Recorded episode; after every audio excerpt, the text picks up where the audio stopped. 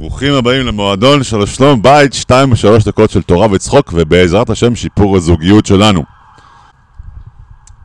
האפיפיור, כהן גדול, הנשיא, או במקרה שלנו ראש הממשלה, ואחד מהפח הגדול, האח הגדול, כן? נפגשים ביחד.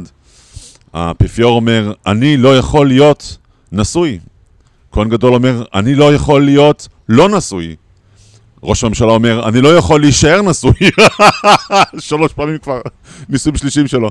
וההוא מהפח הגדול אומר, מה זה נשוי? אוקיי, okay, אנחנו מסתכלים על אנשים שהצליחו בחיים שלהם, שהגיעו לטופ, שהגיעו לפסגה, ל, ל, אה, בשביל אינספיריישן, בשביל השראה, כן? אז בואו נסתכל שנייה על הכהן גדול, כן? מה הוא אמר? הוא אומר, אני לא יכול להיות לא נשוי, למה?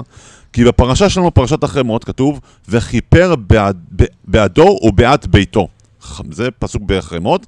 חכמים לומדים מכאן, שבמסכת יומא, שהוא חייב להיות נשוי. בואו נשאל אתכם שאלה. אם הוא נשוי, והוא עכשיו בעבודה שלו ב- ביום הכיפורים, ואשתו נפטרת, מסיבה לא צפויה, האם הוא יכול להמשיך בעבודה שלו? התשובה היא לא. מעמידים לו אישה אחרת.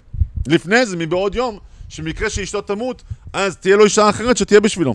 עד כדי כך. והשאלה למה? אשתו בכלל לא נמצאת שם בבית המקדש. למה הוא צריך להיות נשוי כל כך? אומר הרב הרש, הוא אומר ככה, כהן גדול מראה לנו מה זה האידיאל, ואידיאל בשביל יהודי זה להיות נשוי, נקודה.